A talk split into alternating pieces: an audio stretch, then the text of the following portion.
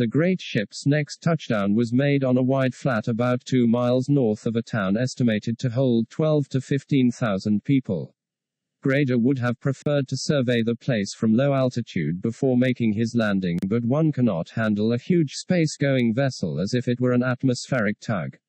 Only two things can be done when so close to a planetary surface the ship is taken straight up or brought straight down with no room for fiddling between times. So Grader dumped the ship in the best spot he could find when finding is a matter of split second decisions. It made a rut only 10 feet deep, the ground being hard with a rock bed. The gangway was shoved out. The procession descended in the same order as before. Casting an anticipatory look toward the town, the ambassador registered irritation. Something is badly out of kilter here. There's the town not so far away. Here we are in plain view with a ship like a metal mountain. At least a thousand people must have seen us coming down even if all the rest are holding seances behind drawn curtains or playing poker in the cellars. Are they interested? Are they excited? It doesn't seem so, contributed Shelton, pulling industriously at an eyelid for the sake of feeling it spring back. I wasn't asking you, I am telling you, they are not excited, they are not surprised, they are not even interested. One would almost think they'd had a ship here that was full of smallpox or that swindled them out of something. What's wrong with them? Possibly they lack curiosity, Shelton ventured.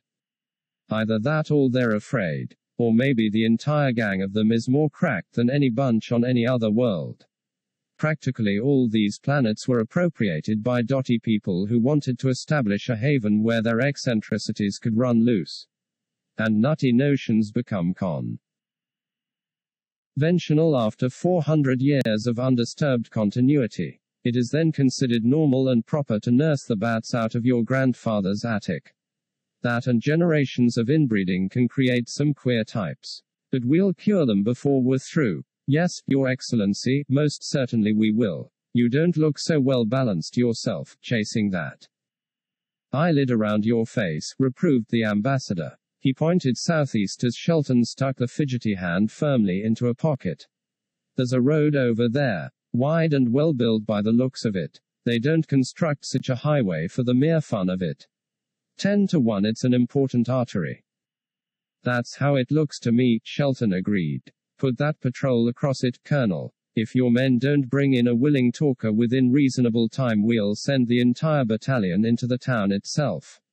A patrol, said Shelton to Major Haim. Call out the patrol, Haim ordered Lieutenant Deacon. That patrol again, Sergeant Major, said Deacon. Bidworthy raked out Gleed and his men, indicated the road, barked a bit and shooed them on their way. They marched Gleed in front. Their objective was half a mile away and angled toward the town.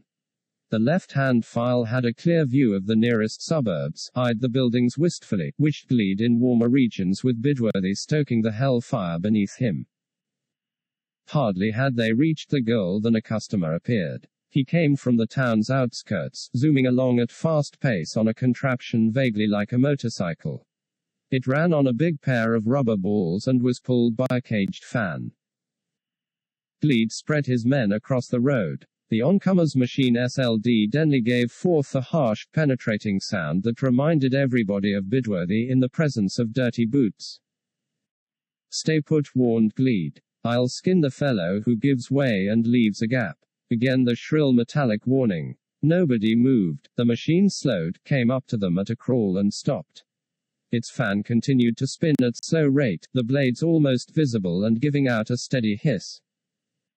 What's the idea? demanded the rider. He was lean featured, in his middle thirties, wore a gold ring in his nose and had a pigtail four feet long.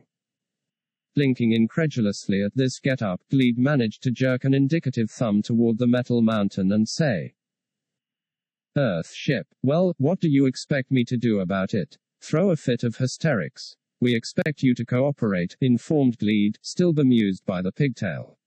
He had never seen such a thing before. It was in no way effeminate, he decided. Rather did it lend a touch of ferocity like that worn, according to the picture book, by certain North American Aborigines in the dim and distant past. Cooperation, mused the rider. Now there is a beautiful word. You know exactly what it means, of course. I'm not a dope. The precise degree of your idiocy is not under discussion at the moment, the rider pointed out. His nose ring waggled a bit as he spoke. We are talking about cooperation. I take it you do quite a lot of it yourself. You bet I do, Gleed assured. And so does everyone else who knows what's good for him. Let's keep to the subject, shall we? Let's not sidetrack and go rambling all over the conversational map. He revved up his fan a little, then let it slow down again. You are given orders and you obey them. Of course, I'd have a rough time if that is what you call cooperation, put in the other. He hunched his shoulders, pursed his bottom lip. Well, it's nice to check the facts of history. The books could be wrong. His fan flashed into a circle of light and the machine surged. Forward, pardon me, the front rubber ball barged forcefully between two men, knocking him aside without injury.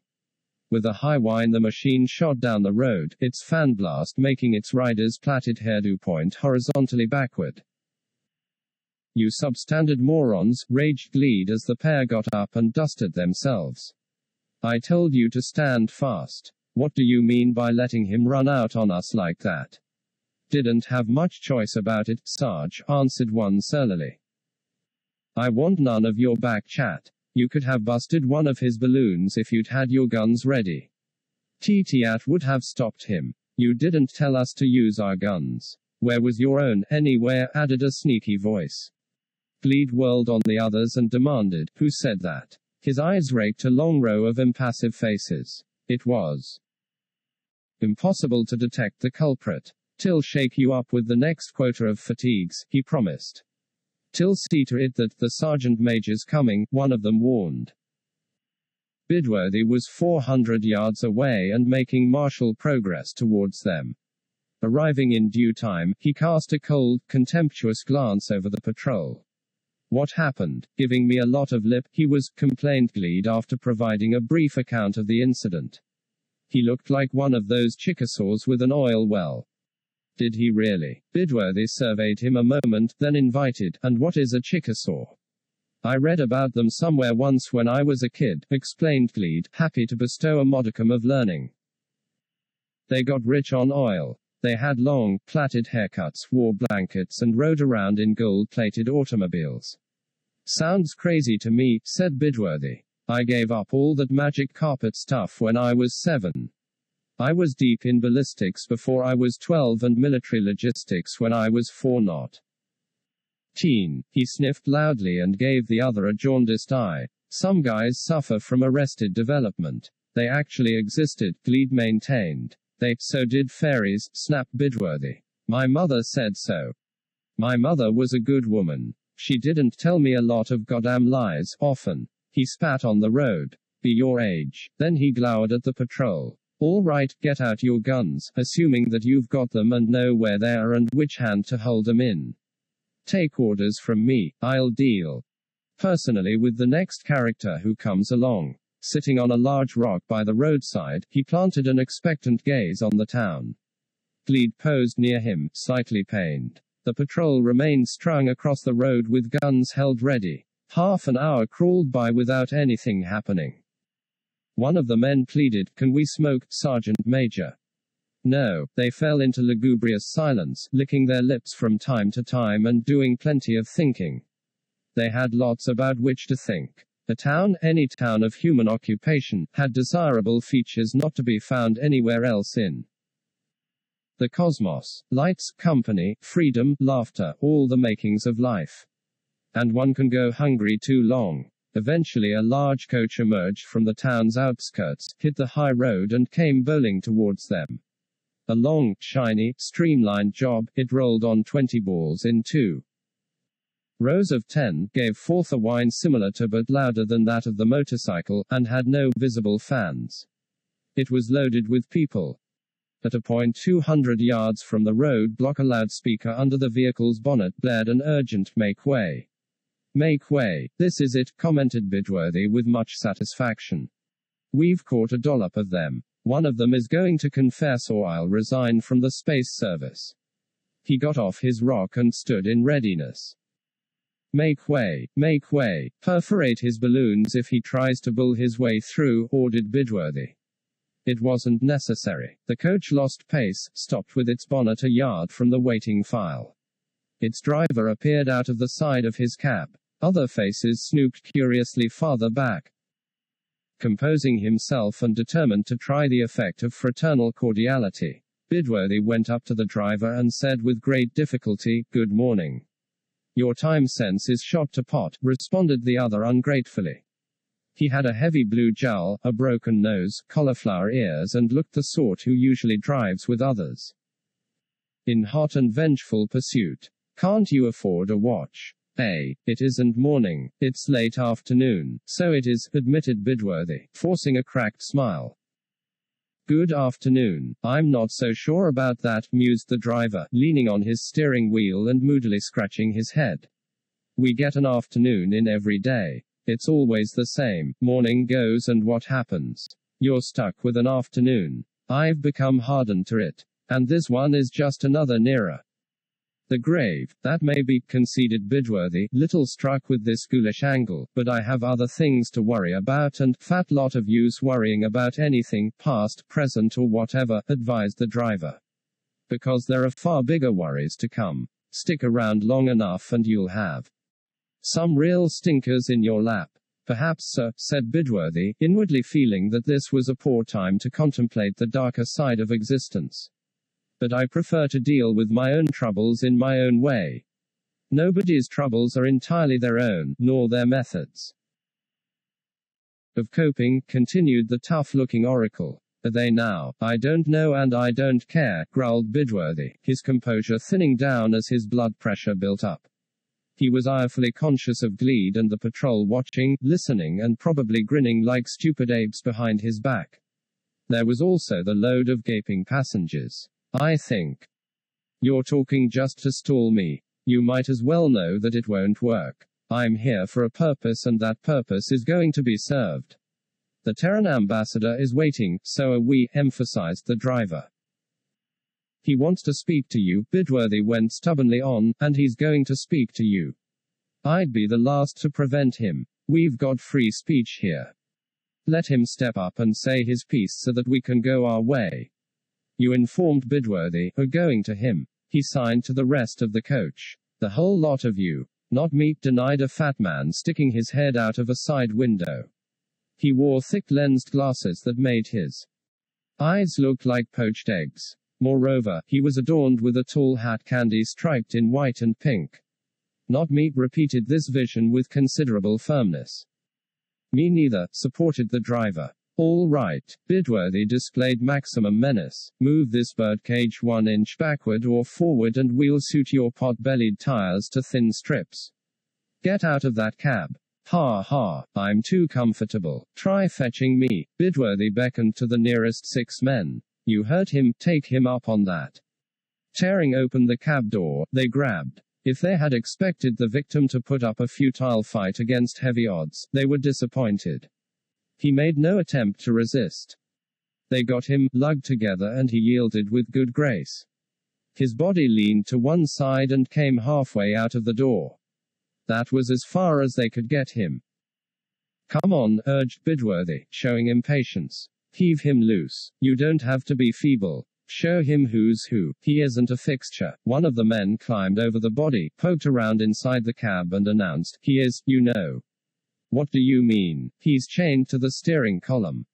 Nonsense. Let me see. He had a look and found that it was so. A chain and a small but heavy and complicated pad. Locke linked the driver's leg to his coach. Where's the key? Search me, invited the driver. They did just that. The effort proved futile. No key. Who's got it? Myob. Shove him back into his seat, ordered Bidworthy, looking savage. We'll take the passengers. One yap is as good as another so far as I'm concerned. Striding to the doors, he jerked them open. All out and make it snappy. Nobody budged. They studied him silently, with various expressions, not one of which did anything to help his ego. The fat man with the candy striped hat mooned at him sardonically.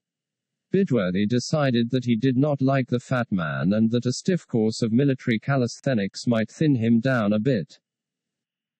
You can come out on your feet, he suggested to the passengers in general and the fat man in particular, or on your necks. Whichever you prefer. Make up your minds. If you can't use your head, you can at least use your eyes, commented the fat man happily. He shifted in his seat too. The accompaniment of metallic clanking noises. Bidworthy accepted the idea, leaning through the doors for a better look. Then he clambered into the vehicle, went its full length while carefully studying each passenger. His florid features were two shades darker when he emerged and spoke to Sergeant Gleed. They're all chained. Every one of them. He glared at the driver. What's the purpose of manacling the lot? Myob, said the driver airily. Who has the keys? Myob, taking a deep breath. Bidworthy declaimed to nobody in particular, every once in a while I hear of somebody running amok and laying 'em out by the dozens. I've always won not. Dared why, but now I know. He gnawed his knuckles, added to Gleed, we can't run this contraption to the ship with that dummy blocking the controls.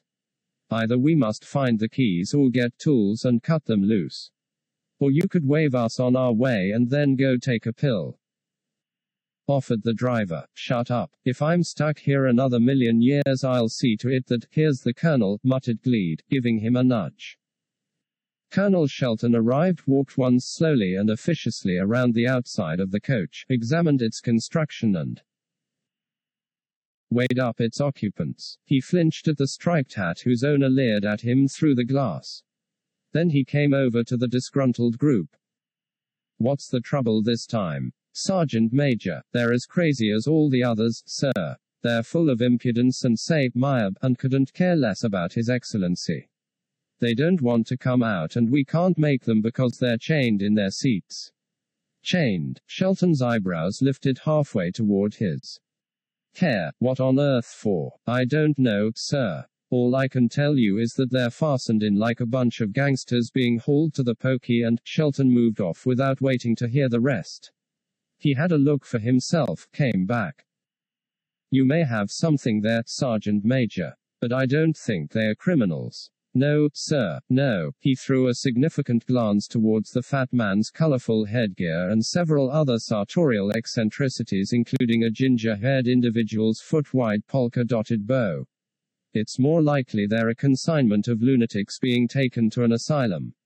I'll ask the driver. Going to the cab, he said, Do you mind telling me your destination? Yes, responded the other. Very well, where is it? Look, said the driver, are we talking the same language? A. Why, you've just asked me whether I mind, and I said yes. He made a disparaging gesture. I do mind. You refuse to tell. Your aim's improving, Sonny. Sonny, put in Bidworthy, vibrant with outrage. Do you realize that you are speaking to a colonel? What's a colonel? asked the driver interestedly. By hokey, if you'd leave this to me, insisted Shelton, waving the furious Bidworthy down. His expression was cold as he returned attention to the driver. On your way, I'm sorry you've been detained. Think nothing of it, said the driver with exaggerated politeness. I'll do as much for you some day. With that enigmatic remark, he let his machine roll forward. The patrol parted to make room, building up its Wine to the top note, the coach sped down the road and diminished into the dusty distance. This planet, swore Bidworthy, staring purple faced after it, has more no good bums in need of discipline than any place this side of calm yourself, Sergeant Major, urged Shelton. I feel exactly the same way as you do, but I'm taking care of my arteries. Blowing them full of bumps like seaweed won't solve any problems. Maybe so, sir, but we're up against something mighty peculiar here, Shelton went on. We've got to find out precisely what it is and how best to cope with it. In all probability, it means we'll have to devise new tactics. So far, the patrol has achieved nothing. It is wasting its time. Obviously, we'll have to concoct a more effective method of getting into touch with the powers that be. March the men back to the ship, Sergeant Major. Very well, sir. Bidworthy saluted, swung around, clicked his heels, opened a cavernous mouth. Patro all right. Form, aboard ship the resulting conference lasted well into the night and halfway through the following morning. During these argumentative hours various oddments of traffic, mostly vehicular, passed along the road. But nothing paused to view the monster spaceship, nobody approached for a friendly word with its crew. The strange inhabitants of this world seemed to be afflicted with a local form of mental blindness, unable to see a thing until it was thrust into their faces and then surveying it squint-eyed. One passerby in mid-morning was a long, low truck whining on two dozen balls and loaded with girls wearing bright head scarves. The girls were tunefully singing something about one little kiss before we part, dear. A number of troops loafing near the gangway came eagerly to life, waved, whistled and yoo-hoo-ed. Their effort was a total waste. For the singing continued without break or pause and nobody waved back. To add to the discomfiture of the love-hungry, Bidworthy stuck his head out of the airlock and rasped, If you monkeys are bursting with surplus energy, I can find a few jobs for you to do, nice, dirty ones. He seared them one at a time. Before he withdrew, up near the ship's nose, the top brass sat around the chartroom's horseshoe table and debated the situation. Most of them were content to repeat with extra emphasis what they had said the previous evening, there being no new points to bring up. Are you certain, the ambassador asked Grader, that this planet has not been visited since the last emigration transport dumped its final load four centuries ago? I'm quite positive, Your Excellency. Any such visit would be on record. Yes, if made by a Terran ship. But what about others? I feel it in my bones that at some time or other these people have fallen foul of one or more vessels calling unofficially and been leery of spaceships ever since. Perhaps somebody got tough with them and tried to muscle in where he wasn't wanted, or perhaps they've had to beat off a gang of pirates. Or maybe they've been swindled by unscrupulous traders. Absolutely impossible, Your Excellency, declared Grader, suppressing a smile. Emigration was so widely scattered over so large a number of worlds that even today every one of them is underpopulated, underdeveloped and utterly unable to build spaceships of any kind no matter how rudimentary. Some may have the technical know-how but they lack the industrial facilities, of which they need plenty. Yes, that is what I've always understood. Grader went on, all Blieder drive vessels are built in the system of Sol and registered as Terran ships. Complete. Track is kept of their movements and their whereabouts are always known. The only other spaceships in existence are 80 or 90 antiquated rocket jobs bought at scrap price by the Epsilon system for haulage work between its 14 closely spaced planets. An old-fashioned rocket ship couldn't reach this world in a hundred years. No, of course not. Unofficial boats capable of this long range just don't exist, Grader assured. Neither do space buccaneers and for much the same reason. A Blieder drive ship is so costly that a would-be pirate would have to be a billionaire to become a pirate. Then, said the ambassador heavily, back we go to my original theory, that a lot of inbreeding has made them crazier than their colonizing ancestors. There's plenty to be said in favor of that idea, put in Shelton. You should have seen the coachload I looked over. There was a fellow like a bankrupt mortician wearing odd shoes, one brown and one a repulsive yellow. Also a moon-faced gump sporting a hat apparently made from the skin of a barber's pole, all stripy. With a sad attempt at wit, he finished, the only thing missing was his bubble pipe, and probably he'll be given that when he arrives. Arrives where? I don't know, Your Excellency. They refused to tell us where they were going. Giving him a satirical look, the ambassador remarked, Well, that is a valuable addition to the sum total of our knowledge. Our minds are now enriched by the thought that an anonymous individual may be presented with a futile object for an indefinable purpose when he reaches his unknown destination. Shelton subsided, wishing that he had never seen the Fat Man or, for that matter, the Fat Man's cockeyed world. Somewhere they've got a capital, a civic seat, a center of government wherein function the people who hold all the strings, the ambassador asserted. We've got to find that place before we can take over and reorganize on up to date lines. A capital is big by the standards of its own administrator, not Tive area. It is never an ordinary, nondescript place. It has obvious physical features giving it importance above the average. It should be easily visible from the air. We must make a systematic search for it, in fact, that's what we should have done in the first place. Other planets' capital cities have been identified without trouble. What's the hoodoo on this one? See for yourself, Your Excellency. Grader poked several photographs across the table. The situation is rather similar to that on Hygeia. You can see the two hemispheres quite clearly. They reveal nothing resembling a superior city. There isn't even a town conspicuously larger than its fellows or possessing enough outstanding features to set it apart from the others. I don't put great faith in pictures, especially when taken at high speed or great altitude. The naked eye always can see more. We've got four lifeboats that should be able to search this world from pole to pole. Why don't we use them? Because, Your Excellency, they were not designed for such a purpose. Does that matter so long as they get results? Patiently, Grader explained, they were built to be launched in free space and to hit up 40,000 miles an hour. They are ordinary, old style rocket ships to be used only in a grave emergency. Well, what of it? It is not possible to make efficient ground survey with the naked eye at any speed in excess of about 400 miles per hour. Keep the lifeboats down to that and you'd be trying to fly them at landing speed, muffling their tubes, balling up their motors, creating a terrible waste of fuel and inviting a crash which you're likely to get before you're through. Then, commented the ambassador, it is high time we had Blieder drive lifeboats on Blieder drive ships. I couldn't agree more, Your Excellency. But the smallest Blieder apparatus has an earth mass of more than 300 tons. That's far too much for little boats. Picking up the photographs, Grader slid them into a drawer. The trouble with us is that everything we've got moves a heck of a lot too fast. What we really need is an ancient, propeller driven airplane. It could do something that we can't, it could go slow. You might as well yearn for a bicycle, scoffed the ambassador, feeling thwarted.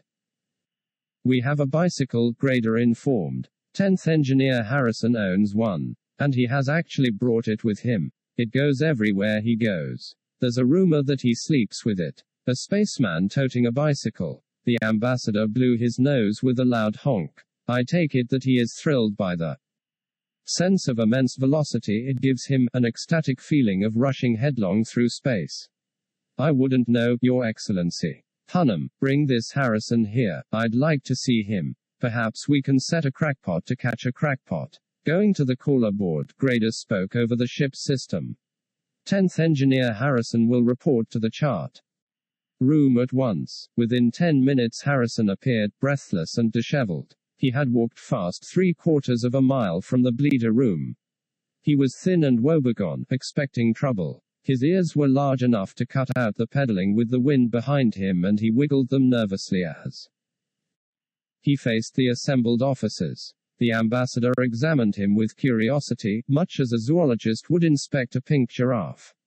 Mister, I understand that you possess a bicycle. At once on the defensive, Harrison said, There's nothing against it in the regulations, sir, and therefore, damn the regulations, swore the ambassador. Can you ride the thing? Of course, sir, all right, were stalled in the middle of a crazy situation and were turning to crazy methods to get moving. Upon your ability and willingness to ride a bicycle, the fate of an empire may stand or fall. Do you understand me, mister? I do, sir, said Harrison, unable to make head or tail of this. Sir, I want you to do an extremely important job for me. I want you to get out your bicycle, ride into town, find the mayor, sheriff, Grand Panjandrum, Supreme Galuti or whatever he is called, and tell him that he is officially invited to evening dinner along with any other civic dignitaries he cares to bring. That, of course, includes their wives. Very well, sir. In formal attire, added the ambassador. Harrison jerked up one ear and dropped the other. What was that, sir? They can dress how they like. I get it. Do I go right now, sir? At once. Return as quickly as you can and bring me the reply. Saluting sloppily, Harrison went out. His Excellency found an easy chair, reposed in it at full length, smiled with satisfaction. It's as easy as that. Pulling out a long cigar, he bit off its end. If we can't touch their minds, we'll appeal to their bellies. He cocked a knowing eye at Grader. Captain, see that. There is plenty to drink. Strong stuff, Venusian cognac or something equally potent. Give them lots of hooch and an hour at a well filled table and they'll talk all night. We won't be able to shut 'em up. He lit the cigar, puffed luxuriously. That is the tried and trusted technique of high diplomacy, the insidious seduction of the distended gut. It always works. You'll see.